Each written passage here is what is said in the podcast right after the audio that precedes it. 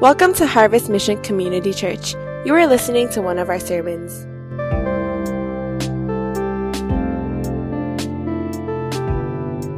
If you have your Bibles, please turn to Numbers chapter 13. Numbers chapter 13. We'll start from verse 25 to the end of the chapter. If you don't have a Bible, it's okay. You can just kind of read on with somebody next to you. But we also want to encourage you to download the church app. All the notes and everything is there so that you can follow along. And uh, I wanted to, as you're turning to Numbers chapter 13, I wanted to start off and I'm wondering how many of you have heard of the trust fall? Anybody know what that is? Can, can you raise your hand? Right? Some of us, well, most of us. And I'm wondering how many of you, you were the person that actually fell. Okay? Some of you are like, no, I didn't want to fall because I don't trust those guys. But uh, some of you know that the more you trust in the people who are supposed to catch you, the more you're able to just freely fall backwards, believing that those people will catch you. And what happens when they don't catch you? Or maybe you were a little bit bigger than you thought and they were a little bit weaker than you thought and they don't catch you. And so what I wanted to do is just show this really quick video and uh, it, it's, it's a little bit funny. I, some of you might have seen it. It literally went viral because it was just hilarious. But let's watch this together. And this is what happens when a trust fall fails. Uh,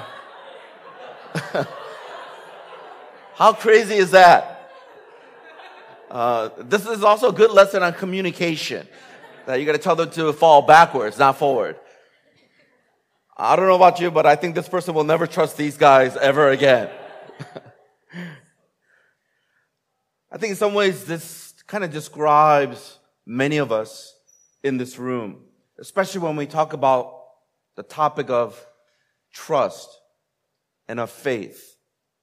I think for some of us, we've been burned so many times from people and even false expectation from God that we kind of conjured up in our minds that it's so easy that now we're at a point where we don't trust anybody but ourselves because we've been hurt too many times. I think for some of us, we think to ourselves, it's better to be in control of my situation than to trust somebody, let alone trust in God because I'm not sure if they're going to be able to bring the right results or what I want to see happen in my life.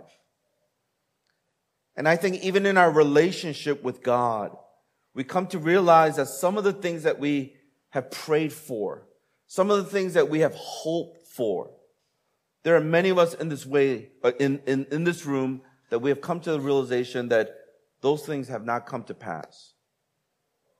Some of you are still praying right now for some of those things. I really believe that life is a journey of faith. It's a journey of trust. Even when I think about many of us who actually came, I'm part of the church plant team to be part of this church, to start this church. Uh, it, it was a journey of faith for all of us. There were people who gave up six digit figures to come here to start this church. Uh, there are people who maybe were at a crossroad. They could have chosen different things, but they heard the voice of God or they felt that God led them and here they are. And as many of you know, when you have to make some important decisions, there are a lot of things that you have to give up. You have to surrender. Good things. Because you believe by faith and you trust in God that He's leading you and guiding you. As I think about the fruit of the faith of some of these people as we came. Uh, look around you. This, this is the fruit of it. People have come to know Christ. We have seen many baptisms. We have seen many people, their lives have been touched and transformed. So many who have gone to church all their lives, but never personalized their faith. It was almost like they had a terabyte of Christian information in their brain. And they, as they encountered God, it was downloaded into their hearts. And now they're never the same. There have been people who have really experienced even the purpose in life and they've discovered what it is that God is calling them to do because of this church. And so oftentimes in this journey of faith, you don't know what's going to happen. You just got to trust in Him. But when you do trust in Him and you see the fruits, you realize this is the reward of putting Christ as the most important thing in your life, that even all your direction or in decision is directed towards Him and Him alone. We're finishing off our series, Make It Count. And those of us who have joined us for the last three some weeks, you know that as we talked about this theme in part one, we talked about the importance of relationships and making relationships count. Really learning how to care and commit to people especially those of us who are here in Hong Kong for the very first time, whether you are a, a, new family or a single adult who's working here, and many of you who are students who have come here for the very first time. To make life count and do it through relationships. And that's part of being in our community, biblical community. Hopefully all of you have joined a life group. Last week we talked about in part two uh, to make the use of our time count and how we have to live with God's wisdom and within God's will and how that's so important for us because the time is short. We have to number our days, knowing that this might be one day closer to passing away and then to see Christ face to face. I wanted to close out today in this series about making our faith count. And why is it so important that we live by faith and how when we do that, we can make it count in this lifetime with the one life that we have. So before we begin, I want to first define faith according to what the Bible says so we could all understand this word together. As many of you know, some of these passages is very clear in Hebrews chapter 11 verse 1. Listen to what it says in the ESV. Now faith is the assurance of things hoped for, the conviction of things not seen. So faith is really this sense of assurance. And there's an element of hope, things that you are hoping for and it builds into a conviction even though you don't see it. There are no evidences of things that might tell you otherwise. Let me give you other translations of this, and you will notice here in the New Living Translation it says this. What is faith? It is a confident assurance that what we hope for is going to happen. It is the evidence of things we cannot yet see. So you, I, you get this idea of a confident assurance, and it is the evidence. The New King James Version says this, now faith is the substance of things hoped for and the evidence of things not seen. So it's a substance. This is, this is the basis of what will help us to hope in the right things. So according to this verse, faith is not just this wishful thinking. It's not positive attitude. It's not some kind of intellectual assent to some set of belief, but it is where we put everything and where we derive our conviction. These are the things that are important. So as Christ followers, our faith must be rooted in God's promise and in the purpose, or excuse me, in the person of Jesus Christ, who does not change. Therefore, let me give us a biblical definition of faith True biblical faith is this to believe in God's word in order to live expectantly and obediently in the present with the patience to wait for God to fulfill his promises. Let me read it again. True biblical faith is to believe in God's word in order to live expectantly and obediently in the present with the patience, because we need patience if you really believe, to wait for God, not ourselves, but for God to fulfill his promises. Now, as you're thinking about this, the question becomes, why is it so important for Christ followers, for believers to demonstrate faith on a regular basis? Why is it so important? Like, I think all of us can agree to this. But why is it so crucial and critical to your spiritual life that we actually live every single day on a regular basis? We live by faith. Well, the Hebrews chapter 11 verse 6, if you jump down to a couple verses, it says this. It says, and without faith, it is what? Come on, everyone read it. Impossible to please him. For whoever would draw near to God must believe that he exists and that he rewards those who seek him. If I were to ask, how many of you want to please God? All I can say to you is, well, then it's very clear, live by faith. Stop trusting in yourself. Stop calculating. Stop trying to figure everything out because you can't. Some things are out of your control. Some things are happening because he's trying to break you. He's trying to mold you. He's trying to refine you. He's trying to build a character likeness of Jesus Christ into your life. And so if you're all about pleasing God, if you're all about living for God, then this topic of making our faith count is very important. So let me talk about two things here to keep in mind if you want to continue to grow in living by faith. Because once again, even though you don't see the evidence before you, we have to have this faith to believe and be confident that God is working in our lives. Let me talk about the first thing. The first thing that we see from Numbers chapter 13 is this, that our focus must be set on God. That our focus must be set on God. I think one of the first things that you learn, I, I, I know in Asia and especially in Hong Kong, there are many people who do not drive. So I just want to see here, how many of you actually know how to drive? Not your little uh, remote control. Drive a car, a real car. Can I see a raised hand? Go ahead. Wow. This is part of the reason why you have an international church. Many people. And those of you who didn't raise your hand, you're like, oh, I'm the only one. Uh, we have a handful. But as many of you know, if you have, because you have driven a car or you do drive a car, you know when you first learn how to drive a car, what is the, one of the first things that they teach you? Well, uh, my wife and I, we had to be reminded of this because we were teaching our second son to get his license. And so my wife went ahead first and teaching my son just some driving skills. And then I came in and I had to teach him the, the real hard stuff. Parallel parking. And that takes some skill. And so we went to uh, different neighborhoods and tried to find two cars with an empty uh, block here. And there were some people who started looking out the window. Who are these Asian guys? You know, who are these two guys? But we're trying to teach him how to drive so he can pass his license before I went back to Hong Kong uh, during the summer. And one of the first things that they teach you about driving is what? Never look where? Right in front of your car, like towards the hood of the car, but to look way further behind. Do you know why?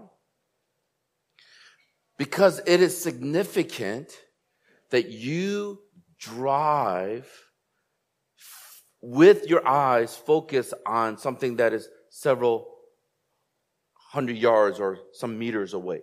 Uh, just, just uh, one of the things you will notice is that if you look at this, the road is curving.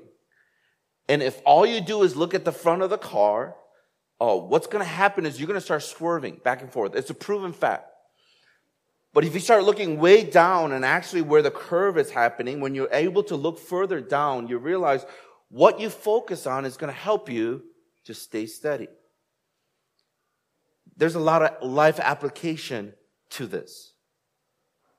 And that's why focusing on something that is further is very important. I think for many of us right now, we are so focused on what is in front of us. The, the next exam or that Monday meeting that you're going to be having or whatever it is right in front of us. And the more we begin to focus on the things that are in front of us, the more we're going to waver. And this is why, as I shared the first point, is that when we focus, when our focus is set on God, we'll be able to stay the course. Uh, before we read this passage for today, I, I want to give you some context of the story because it will help us to understand what's happening. Because we're just going to read from verse 25 to 33. So I want to give you this whole chapter and what's happening so you can understand a little bit better. In this chapter, chapter 13, you will notice in verse 1 through 16 that God tells Moses to send some people to explore and to spy out the land, the land of Canaan, which was the promised land that God gave. And he, he, he promised unto them, this is the land that I will give unto you as an inheritance. And so Moses, what he did was he ended up picking 12 people from each of the 12 tribes, so total of 12 people from the 12 tribes, so one from each tribe, to go on this mission, to go in, into the promised land, to check it out and come back and give a report. Now, the purpose of this mission was to strengthen the faith of the Israelite people. That God's not going to just give an empty promise without the reality of something coming to pass. That's just not how God works. When he says something in his word, he will bring it to fulfillment and to accomplishment and to uh, complete it. Now, it's important to note the sending of the spies. This is something that many of us might not think about, but I want you to note this. It's important to understand that sending of these 12 spies was not commanded by God, but it was just a desire of the people. Now, pause here for a moment and think about this. God did not say, you must send 12 people into this land and survey it and come back and then have more faith. It was the people's desire that like, how in the world are we going to see this fulfillment of this promise? So God allowed it to happen rather than commanding it to happen. Now, why is all this important? Because if you look at Deuteronomy chapter 1, verse 20 through 21, I'm going to read it for us. And on the yellow, you could just read along with me in one voice. Listen to what it says. Then I said to you, you have reached the hill country of the Amorites, which the Lord our God is giving us. See, the Lord your God has given you the land. Go up and take possession of it as the Lord, the God of your fathers told you. Don't be afraid. Don't be discouraged. Then all of you came to me and said, let us send men ahead to spy out the land for us and to bring back a report about the route we are to take and the towns we will come to. So right here in Deuteronomy chapter one, we see very clearly that God says, go and possess the land. Because I'm going to give it to you. This is the promise. But it's the people, as they were reminded not to be afraid, don't be discouraged, but it was the people who came to Moses and said, can, can we send at least 12 people and have them check out the land first? And that's what happened. Now, why is this important? As I was thinking about this, you have to keep in mind that God sometimes allows things to happen so that he can reveal the hearts of the people. Think about this for a moment. Not only does he give us free will to choose whatever it is that we're choosing, but there are times when he allows us to go in a certain direction to reveal our hearts. There are some of you in this room, your heart's desire is to make all the money in the world. And I'm going to tell you right now, before you even get started, you might enjoy life temporarily, but it will never bring you happiness. So before you get started, I'm telling you, yes, you will enjoy life, but it will never bring you happiness. And there are times when God allows you to get so engrossed in, because of, out of your own choice, to do everything to be successful. And then after you have all this money and you've amassed all this amount with all these zeros in your bank account and something inside of you says, I feel empty and I'm all alone. That's the same way with some of you who are students. Your whole life, you've been taught that you need to get good grades. So here you are getting all these good grades so you can get that good job. And as soon as you get the job, after a month or so, you realize something deep in your heart that this might not be the purpose that God has created you for. But God allows those things to come about because you made choices and He's going along with it because what He wants to show you in your heart is that none of these things can satisfy or fulfill you. How many times did God tell the Israelite people what was promised to them? The promised land. This is what I'm going to give to you. How many times did he tell them that it, it's going to be, it's going to be a land that's going to be beautiful? How many times did he mention all the various nations? The Amorites, the, the Hittites and Jebusites and all these different people are going to be in this land. But I am your God and I'm promising unto you that this will be your land. That he will give victory over every single person. And we see this time and time again where God's people want evidence of things rather than to trust God and living by faith in his promises. Aren't we the same way? How many times does God tell us to trust in him? Here you are reading your Bible and your soap and your Bible program and you're just reading this and as you're reading this, you're like, yeah, this is what God is telling me. And so often we can live like that for about 10 minutes, but then we see what's right in front of us and we focus on the situation and then we start drifting. How many times when God tells you that I'm God, I'm in control, but then you want evidence, you want assurances. Show me a sign. Do you know sometimes God doesn't show you a sign because that's what's really showing in your heart? Your lack of faith. So what he does is he waits until you can trust in him.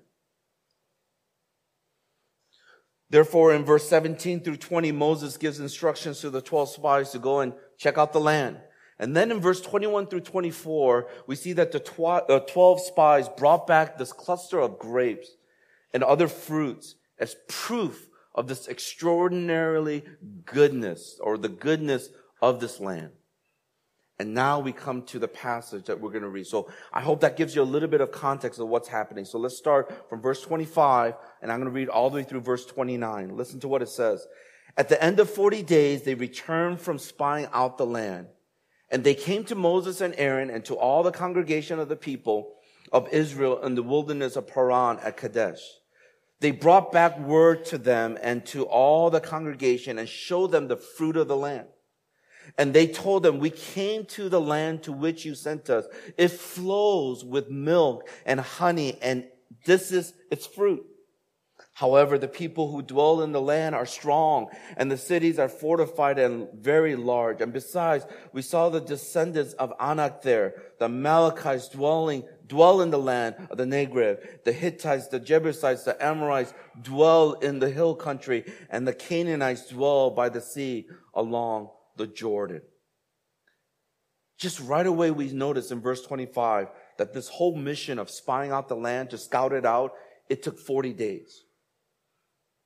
It's kind of interesting that it took them 40 years to actually enter in. But here are these spies who are checking it out and they did it for 40 days. And then in verse 27, as we have read, the 12 spies come back and they confirm what was promised to them by God through the fruits that they brought back. And they said what? It flows with what? Milk and honey, which is a kind of euphemism or term that talks about just the richness and the greatness of this land.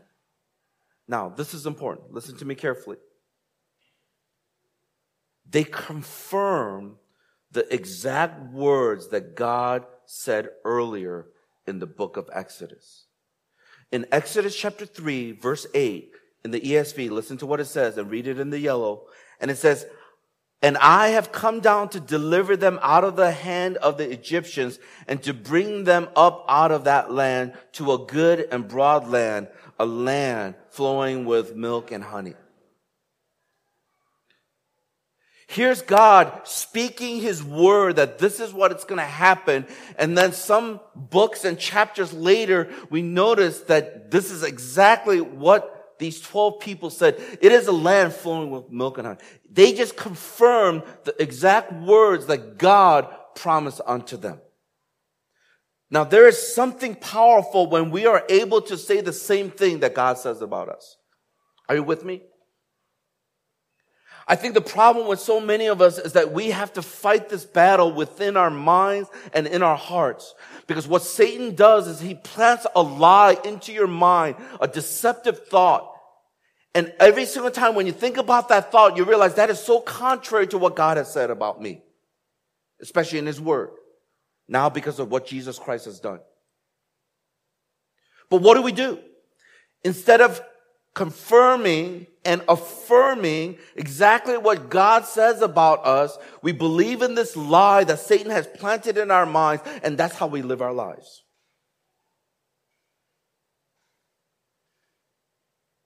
If you know your Bible, just think about all the things that the Bible says who you are. Because it's not what you think it is or what you feel like it, but it's what God says. That we are His beloved that we are a chosen generation, a royal priesthood, people belonging to God who called us out of darkness into his wonderful light. that we are new creations, that there's no, no more condemnation in our lives. These are the words of God that He has spoken to us. But the problem is we do not affirm those things. So we start believing it's like, oh, I made a mistake. So I must be a failure. No, you're a child of God who made a mistake or who failed in that particular thing. So you twist that enough, or Satan twists it enough, and you believe it enough, and then you realize, yeah, I'm a failure. Or God can't forgive me for this. Or if someone knew, then they will never be able to accept me. When the Bible tells us that we are loved and accepted because of Jesus Christ. I'm wondering how many of us in this room, we are so focused on things around us that we forget that we should set our focus on God and God alone and what He has said about us. Now it's interesting at this point, it would seem obvious that the Israelites would so boldly now march into this promised land, into their destiny. That would be just a natural thought. When you think about the story, they send out the 12, they come back with all these grapes and they're like, oh my goodness, everything that God said is true. It is flowing with milk and honey. And they should have been like, okay, then let's go. But in verse 28, as we have read, we see the word however. Everyone say however. That word, however, in the New Living Translation is translated as but. The New King James Version says, nevertheless. I want you to know that these words, however, but, nevertheless, these are all speed bumps to our obedience and to our acts of faith. You're going 80 kilometers an hour and all of a sudden you see a speed bump and you step on the brakes because it's a but. Or however. Or nevertheless.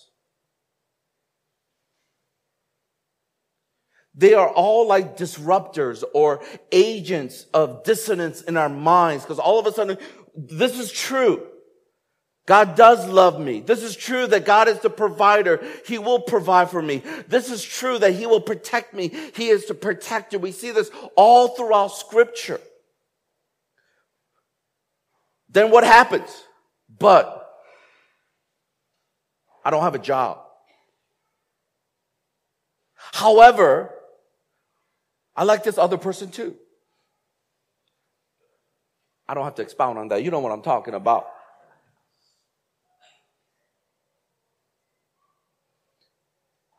We're trying to obey God, trying to love God, and all of a sudden there is a speed bump. But, however, nevertheless, and then all of a sudden there's this dissonance in our minds and we're confused. We don't know what to do.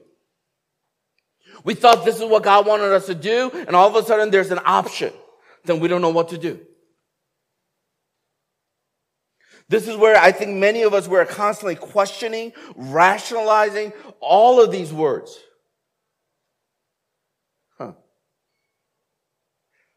I want you to pause here for a moment and take it from a different angle.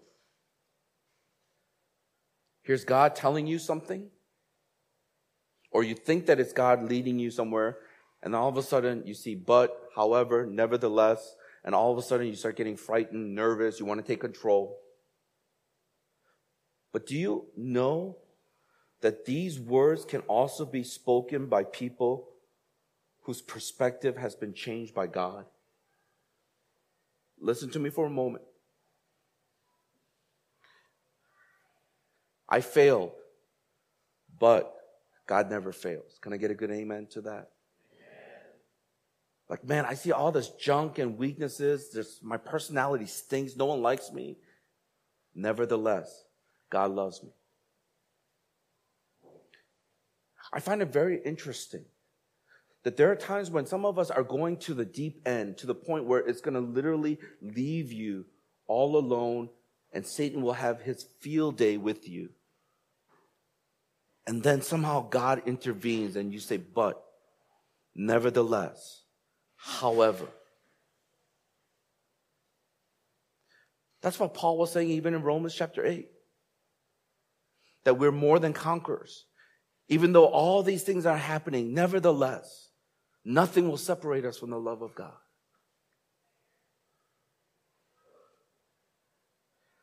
We saw this with Apostle Peter when Jesus told him to cast the nets into the deep after he caught nothing all night. So he already had a mindset of going something, doing something, focused on there's no way. And then in Luke chapter 5, verse 5, listen to the NIV, it says this Simon answered, Master, we worked all night hard all night and haven't caught anything. Come on. There's that but. That big old but but because you say so, I will let down the nets.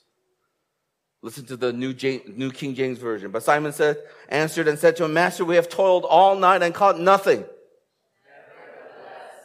Put your word. I will let down the net. So listen to me. Not only do we know what we ought to do, but then situations cause us to say, but nevertheless, however, and we make excuses, we rationalize our sin. But the grace of God is that while we are in that moment of sin or going on that road that will lead to destruction, God speaks to us and he goes, but nevertheless, however. I believe when your focus is set on God and not on our circumstances, we're able to say these words. But God, nevertheless, I will. However, God is still God. What it comes down to is, do we trust God and are we focused on the right things?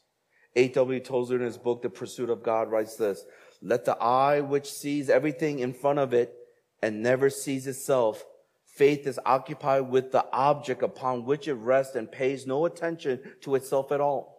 While we were looking at God, we do not see ourselves. Bless, blessed riddance. The man who has struggled to purify himself and has had nothing but repeated failures will experience real relief when he stops tinkering with his soul and looks away to the perfect one. The problem with so many of us is that we are too focused on ourselves. That is where our focus is. We're focusing on ourselves. We're focusing on our situation. We're focused on so many other things but God. That's why you're stressed. That's why you're going through a state of depression. That's why you are so anxiety filled. Some of you could not sleep last night because you were so anxious. Because you're focusing on yourself. You're making it all about yourself. And I'm telling you this morning, it is not about you. It's about God. So if we can set our eyes and set our focus on Him, can you imagine what would happen? The object of the one that we focus on, who is perfect, will then deliver us, free us from whatever it is that you're facing in your life. For the 12 spies, they went into this land. They saw the obstacle of all these people.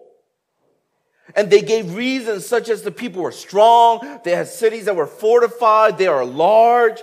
What else did they say? And the descendants of Anak, they're all there. These are all things that they just saw right in front of them and they failed to look at God and what he has said in his word. But isn't it amazing that there were only two spies, as you know, Caleb and Joshua, came to a different conclusion. Now, can I ask you a question? How is it that 12 people saw exactly the same things, but they offered different options? Isn't that amazing? These 12 saw exactly the same thing, but only two saw something different.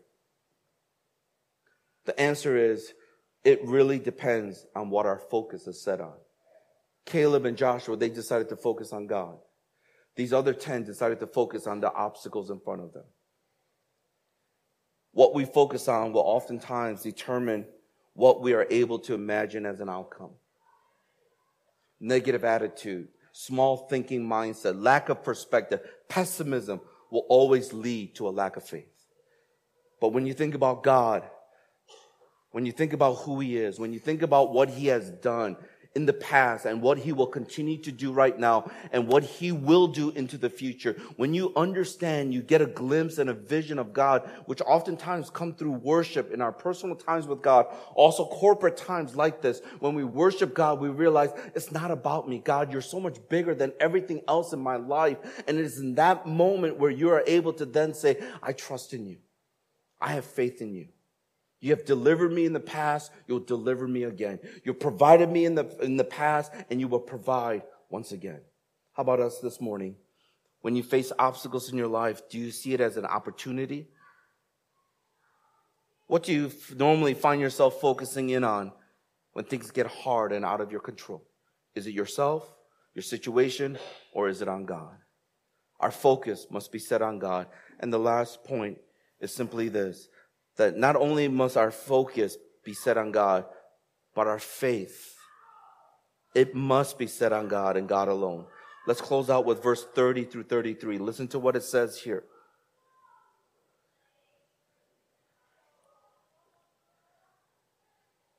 If I can find it. There we go. But Caleb quieted the people before Moses and said, Let us go up and once and occupy it, for we are well able to overcome it. Then the men who had gone up with him said, We are not able to go up against the people, for they are stronger than we are. So they brought to the people of Israel a bad report of the land that they had spied out, saying, The land through which we have gone to spy it out is a land that devours it, its inhabitants, and all the people that we saw in it are of great height. And there we saw the Nephilim, the sons of Anak, who came from Nephilim. And we seemed to ourselves like grasshoppers, and so we seem to them. By trying to quiet the people, we can assume that after hearing about what was mentioned by the other spies in verse 28 to 29, the people were scared. They were alarmed. Um, it's kind of interesting because uh, I've been talking to some of you students and we've been hearing from some of you that your, your parents are so concerned about what's happening in Hong Kong. And it's frustrating you, isn't it? Can I get a good amen? Don't, don't, no, don't forget. Don't say amen. Okay. Cause some of your parents might be listening. Hi, hi, we love you. We love you in Jesus. But anyway, like, just think about this for a moment. Like, think about your friends. Think about some of your parents and when, when they see the stuff on the news, what do you, th- what do they, th- what do you think that they're thinking? World War Three. Smoke everywhere. There's a lot of stuff going on. And please don't, don't misunderstand me. I do understand that there's a lot of violence on both sides. There are a lot of stuff that has happened that is making people very angry. You know, f- five demands, not one less or something like that. I understand as I'm reading up and I'm trying to, but I'm going to tell you this. Like, you got to be a fool to be wandering around and say, hey, why isn't this train running? And just walk in and then you get beat up. Unless you're purposely going in there to try to cause something. I don't think that's very wise. You can go there and pray and, and stand for what you believe in. But I'm, what I'm trying to say is this. What you what your family and your friends see on the news and what you see right here, it'll be to- it's totally different. At least, can I get an amen to that? I'm not saying that it's not violent, because it is. And things happen where some of the protest was close to where we lived, and then you see some of the pictures like, hey, that's that's the turnabout right there, and you're like, that's where we live. You know, I mean, the reality is there. But my point is this. What people see happening in Hong Kong through the news, both good and bad, is sometimes not the reality of what we experience on a daily basis. Are you with me? So some of you are like, Mom, it's okay. No, no, I'm fine. Call me every one hour, okay? And I'm like, oh my God. Mom, chill. It's okay. And that's what I'm trying to say here. When you think about this, like this alarm and this, this fear that comes about is because you're focused on certain things. And here's, here are these 12. Two of them says, we can do it.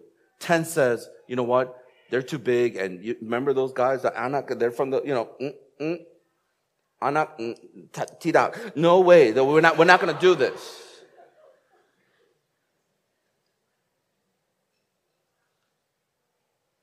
Now we see this clear contrast between Caleb and the spies and the rest of the Israelite people. I think this is interesting because Caleb tries to reassure the people that possessing the land is possible, even in the midst of all the circumstances. Then in verse 32, the other 10 convince the people that it cannot be done and they began to spread a bad report. Everything that Caleb tried to encourage the people with, we notice that other spies gave a complete different perspective and counter argument. Listen, with each misrepresentation, the hearts of the people were more fearful and unsure of what was promised to them. Wow, this is the part that amazes me that no matter how how much the 10 people's assessments were a little bit off. Well, in the sense where it, it is true, but they did not focus on God. That it could literally sway a majority of people. Can I just say this? Oftentimes, when you try to do God's will, there will be a chorus of people that will try to convince you that you are making the wrong decision. And if you're trying to listen for popular opinion, I'm going to tell you right now, you might be making the wrong choice. The amazing part of all this is that all these nations that were mentioned, that the spies mentioned, were the same names mentioned in Genesis chapter 15, verse 19 and 20. I'm not going to read it, but all the names that you see here that is listed in this passage are the same names that were listed in Genesis chapter 15, verse 19 and 20. Why is this important? Because when in Genesis chapter 15, when those names were mentioned, it was God who promised the victory to Abraham. So the question is, whose voice are you willing to listen to? In verse 33, we see the 10 spies try to discourage the people by pessimistically describing the size and the strength of these uh, Nephilim people. They, they use this exaggeration to describe how the Israelite people appear like grasshoppers. Now, something that I'm a firm believer, and please, this is not pop psychology. I think this is just human nature. You need to understand.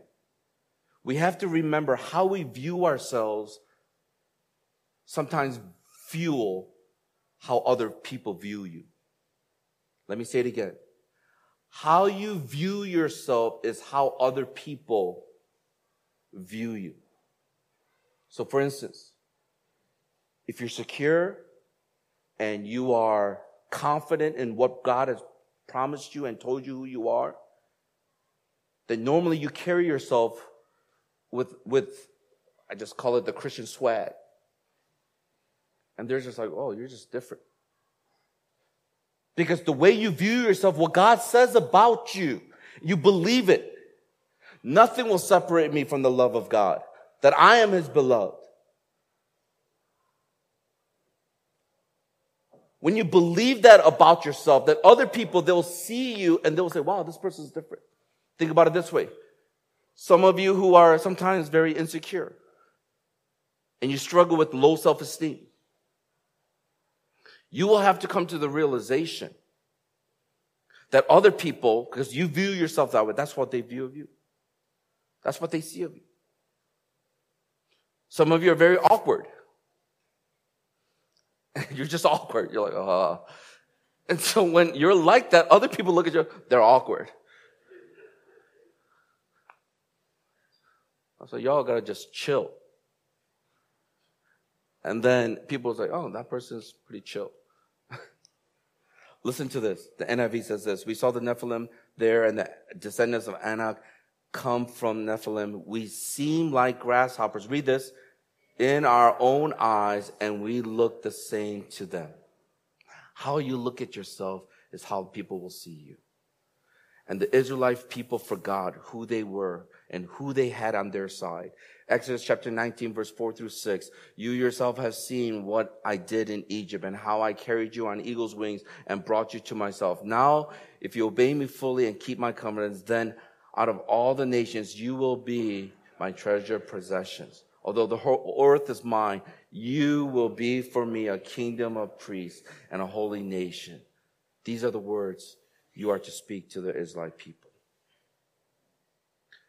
That's why I love what William Barclay said in his book, The Gospel of John. He says, So long as we judge ourselves by human comparisons, there is plenty of room for self satisfaction, and self satisfaction kills faith. For faith is born of the sense of need. But when we compare ourselves with Jesus Christ and through him with God, we are humbled to the dust. And then faith is born, for there is nothing left to do but to trust to the mercy of God. Some of us, it's so easy to compare ourselves with other people. Some of them are better than us. We're better than other people. And you've forgotten that you have to look to Christ. And that's where faith is born. Because you cannot do this on your own. You need God. It's interesting that a person who is focused and they have their faith in God will always see the opportunities. But those people who are focused and have faith in themselves, they will always focus on the circumstances and see the obstacles. In closing, I think it's interesting that the next chapter, which we're not going to go into, we see how the people respond and the unthinkable happened. You, you could study it on your own later the people being so fearful because they focused on the wrong things and they did not have faith in God, they literally proposed the idea of going back to Egypt. Unthinkable. Do you know what happened in Egypt? You want to go back to that?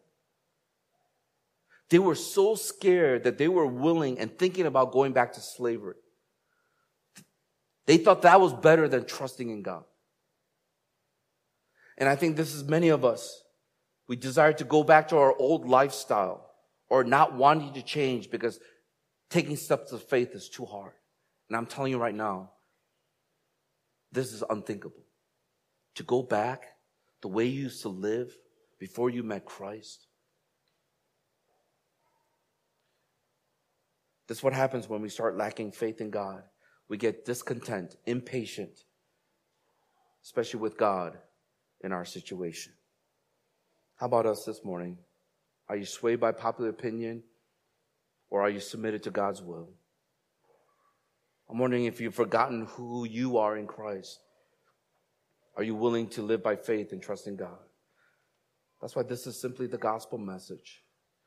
We cannot produce or generate faith on our own because we are sinful by nature.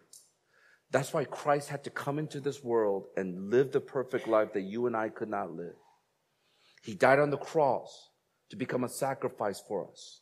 That through that, he had made an access, a way for us to go to heaven. And now the faith that we have, that's the work of God in us. Trusting in him, believing. And that's why whenever we do walk in faith, we magnify God to say, God, your wisdom, your ways are so much better. This is the gospel paradigm, and this is how we ought to live our lives. That's why the one thing that I want to summarize all this is simply this. Although we can't see the evidence, we must trust God as our confidence. That even though we cannot see the evidence around us, this is where we have to trust in God as our confidence. Only in Him do we have this kind of confidence. Can I just give us a couple things to think about as we take, take the next steps? The first one is this. One of the ways to grow in faith is to perceive the situation. Look at what's going on and ask yourself, God, are you trying to teach me something? Is there something that you want to speak to me about? So something's going on at home. Something's going on at work, a conflict. When you ask yourself, God, what is it that you're trying to teach me? Or maybe your conflict with your roommate or something that's happening. What is it that God is trying to speak to you about? This is part of awareness to perceive the situation. That's the first thing. Second thing is this pray for faith. If faith is something that cannot be generated in our human will, then we have to pray for it and say, God, give me faith. Isn't that what Thomas prayed? Or he says, help me to see. I want to believe. And Jesus says, here, touch my hands. Pray for faith. God, I'm weak. I, I need more of you. I need to focus on you. I need to have my faith set on you. So pray for that, especially for some of you who are in difficult situations. Lastly, is proactively step out in faith. So once you pray, then you, what, one of the things you got to do is you got to then do it. There's no easy solutions. You got to either step out or you're going to stand still and do nothing. And this is where being part of a community is so helpful, where people can encourage you to step out. I want to close with this uh, vignette that talks about, once again, the trust fall. And I think this describes so much of all of our lives, I believe, at one point or another. Some of you, this is where you are. I pray that it will be challenging you enough to think about do I need these evidences before me to put my confidence in God and God alone? What am I focused on? Is it on God or is it on things around me that I do not see? Or is it your faith? Is your faith set on Him or is it set on other things? Let's watch this together and afterwards we'll come up, we'll pray and worship and close out. Come on, let's stand together. Please don't raise your hand. But how many of us that just described our journey in our Christian walk?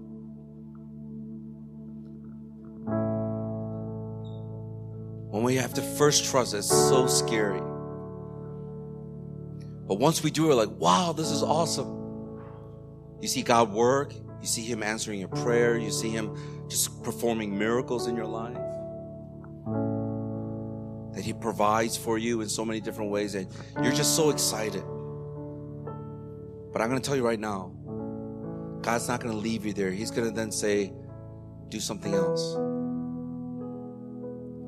And this time, you don't see things. And it, it, it's going to be mind boggling, and you're saying, but, however, nevertheless. And I think this is where some of us are right now, where we're stuck.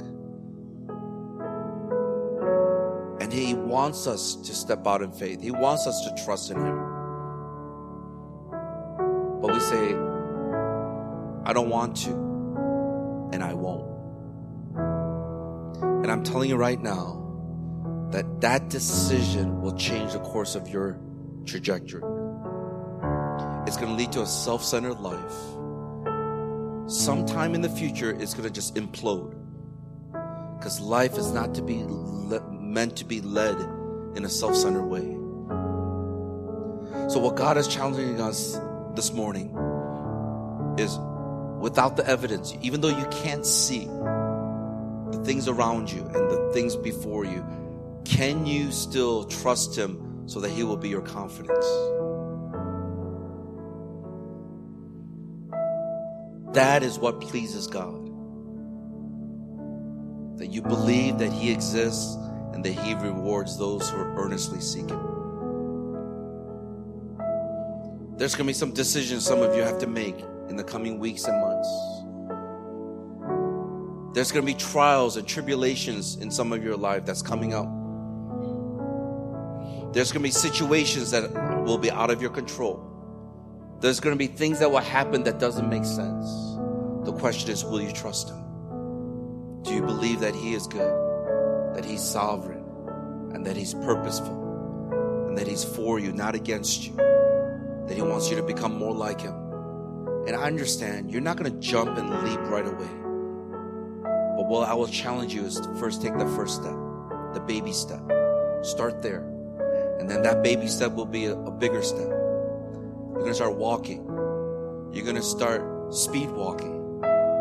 You're going to start sprinting because your eyes are focused on Him and your faith is set on Him. I pray that this will be true of us. Can we just bow our heads for a moment and let me just pray for us? If some of you don't know, we are taking communion this morning just to close out this series and also just to solidify what the cross means for us and why we could trust Him. So, Father, I just thank you right now for who you are. You are the God who is sovereign and you have all things in your control. And that you care for us and you love us. That regardless of what we are facing right now, that you are bigger, that you are stronger, You are greater than all these things. Help us to believe. Help us to trust. Even though the evidence before us tells us another story, we want to trust you and make you our confidence. Come, Holy Spirit, lead us in this time.